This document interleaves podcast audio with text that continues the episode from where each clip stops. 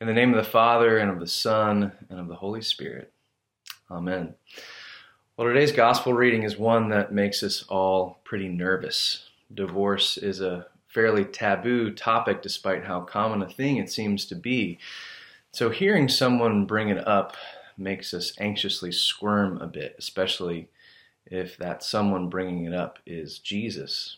Because either you yourself are divorced, your parents are divorced, someone else close to you has gone through a divorce, or maybe you are married and you fear that simply given the statistics that divorce may be in your future. It crosses your mind in one way or another. And so the pain of divorce is a pain that touches all of us.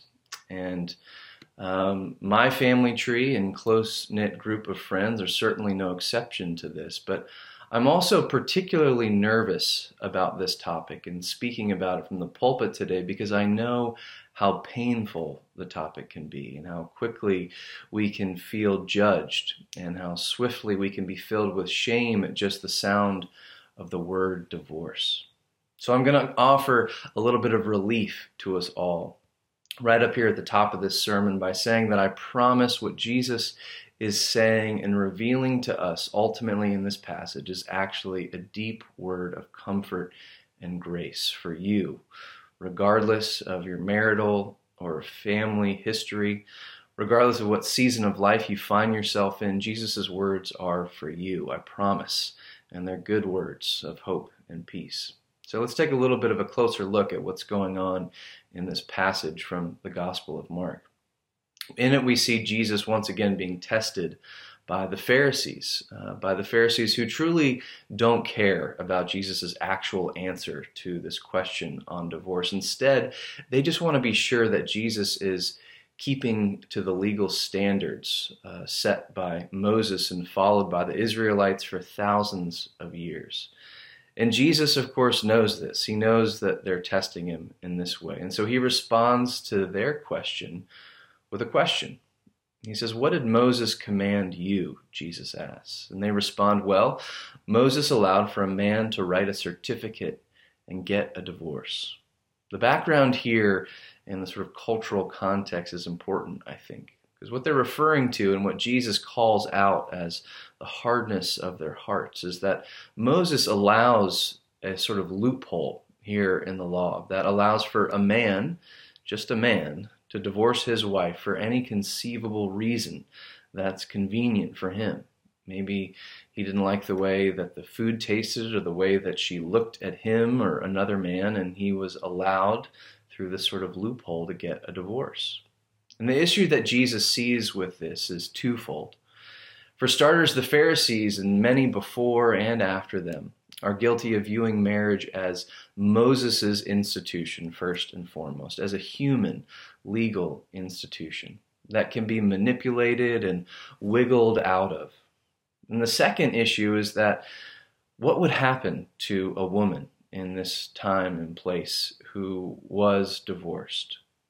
Who the, the woman would become destitute, they would be cast out, and they would be looked upon as somewhat of a um, they would be looked at as an adulterer. They would be treated as such. They would be treated essentially as a prostitute in this world. Terrible place for a woman to find themselves or anyone. And these two problems are certainly related. Because if marriage is a human institution, then whoever finds themselves in the place of power in a relationship will use that power against their spouse without being questioned. This was a terrible thing 2,000 years ago, and unfortunately, it still is a problem that goes on today. And so Jesus calls all this out as wrong. He says marriage is not Moses' institution, it's God's institution. From the beginning of creation, he says God made them male and female. For this reason, a man shall leave his father and mother and be joined to his wife, and the two shall become one flesh. So they're no longer two, but one flesh. Jesus is putting us all back on the same playing field male and female, husband and wife. If a man leaves his wife, he's committed adultery, Jesus says. And if she leaves her husband, she's committed adultery. Everyone is the same in the eyes of Jesus here, which is really good and powerful news. But there's also no doubt that this is a painful and heavy word from Jesus. He's saying to the Pharisees, to the husbands and wives, You're both adulterers. Once again, Jesus is elevating the law beyond where Moses held the law, where there was some wiggle room. There's no wiggle room with Jesus. He's elevating the law just as he did on the Sermon on the Mount. But Jesus is not doing so in order to shame us all. He's simply not letting anyone off the hook from the profound pain and suffering that comes with every separation in marriage, separation and other relationships. Marriage is God's institution, and when that union is broken, regardless of the reasons, regardless if there was an affair or some disagreement and with irreconcilable differences or God forbid some form of domestic violence that led someone to have to separate and leave. Jesus is not saying you should feel shame. Instead, he's naming the uncomfortable truth that you do feel pain in this separation. There's no way around that. And this is where the good news of this passage comes in. I promised you that it would. You see, Jesus is elevating the law and naming the suffering that surrounds every divorce. Because by highlighting the bitter taste of our helplessness before the law, he's directing us to the sweetness of his grace. We're all helpless to heal ourselves from the wounds brought on by divorce and broken relationships. But in this difficult passage from the Gospel of Mark today, we aren't left alone in our helplessness. We aren't left alone in our shame or pain or loneliness. Instead, Jesus calls the children to himself, we see. Let the little children come to me is the, pa- the, the way that this passage ends. Let the little children come to me, not because they're innocent, but because they, the children, just like us, are people in desperate need. It's to people in desperate need that the kingdom of God belongs. Yes, to the children, to the messy, crying, and lost little and grown up children of God. This is who the kingdom of God belongs to.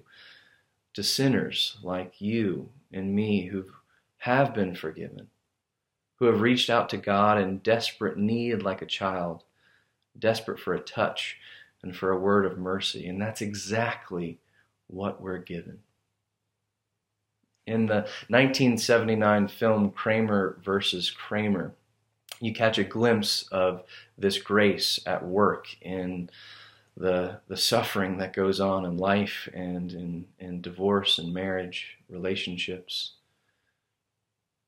When you watch this movie i would say be sure that you have some tissues close by because i cry about every five minutes when i watch it but i do think it's a movie worth watching it's a movie about ted and joanna kramer played by dustin hoffman and meryl streep Joanna tells her husband, Ted, towards the beginning of the film, that she's leaving him and she's leaving their son, Billy, so that she can figure things out in her life, so that she can find herself. And Ted goes on after she leaves to fail and succeed and connect with his son in beautiful and painful ways now as a single father. Until Joanna ends up returning and she says that she's back and that she wants her son back. So a heated custody battle follows, hence the title of the movie, Kramer versus Kramer. And you see the wounds deepened that were caused by the separation. At one point in the movie, Ted goes to a park in New York City with Billy and with a neighbor named Margaret. Margaret is another single parent who actually helped convince Joanna to leave Ted in the first place. And They've become friends, though, as they commiserate together about the struggles, uh, the failures of, and the frustrations, and some of the joys of single parenthood. they sit there on a bench in this scene, laughing about an unsuccessful date that Margaret had just gone on the night before. And as they sit there playing, they notice that Billy is playing up on one of these old uh, playgrounds made out of metal in New York City, and he's up at the top of the playground, uh, sort of play set, uh, holding a plastic airplane. And Ted sort of sees it, and they continue talking about uh, all of their sort of frustrations, and they're laughing about it, and they're distracted. And Ted sees that Billy's sort of teetering up at the top there, and he says, "Billy, come down from there." And then Margaret says, I'll, I'll take care of it. And she sort of stands up and walks over, but they're still talking.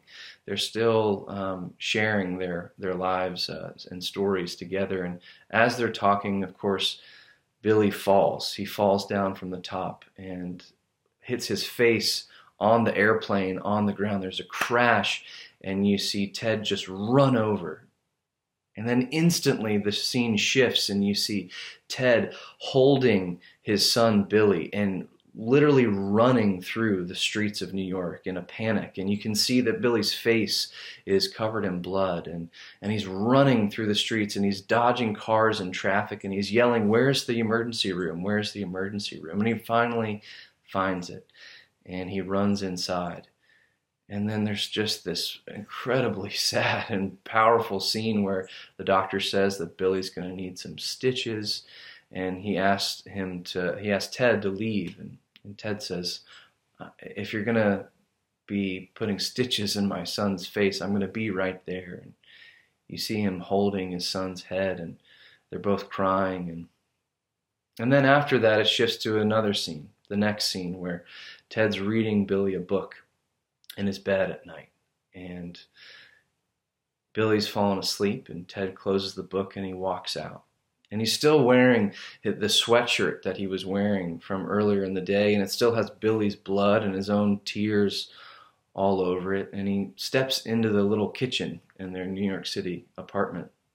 And Margaret's still there, this friend who is standing at the kitchen sink trying to do some dishes as she holds back tears. And Ted walks in and she just immediately begins to apologize. And she just says, I just, I feel so bad. That was all my fault. And Ted just sort of smiles and says, That, that wasn't your fault.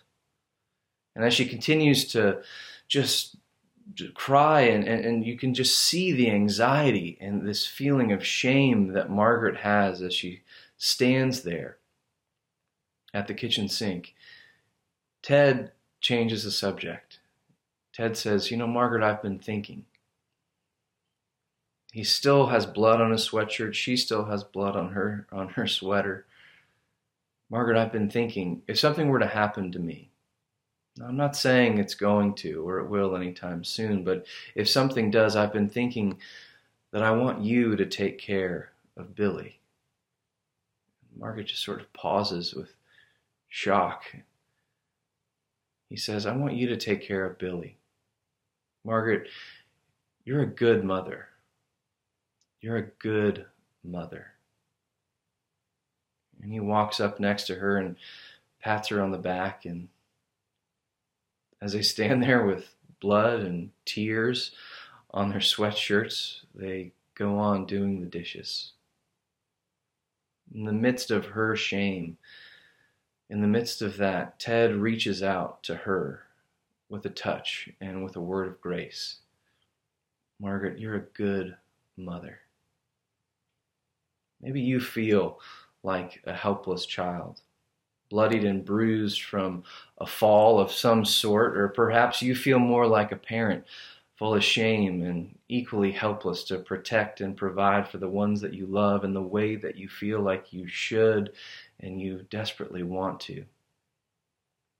Well, Jesus says that it's to you that the kingdom of God belongs.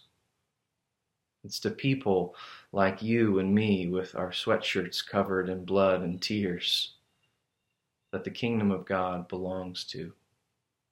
On the cross, Jesus' arms were opened wide, taking the weight and the shame of our lives off of our hearts and placing them onto his. On the cross, Jesus' arms were open wide, calling, gathering, and pulling all of his desperate little children unto him and into his place of mercy and peace. It's to people like you and me, broken, sad, looking and longing for hope and mercy and forgiveness. It's to people like you and me that the kingdom of God belongs. It's to people like you and me that Jesus reaches out to and heals and forgives and redeems. Amen.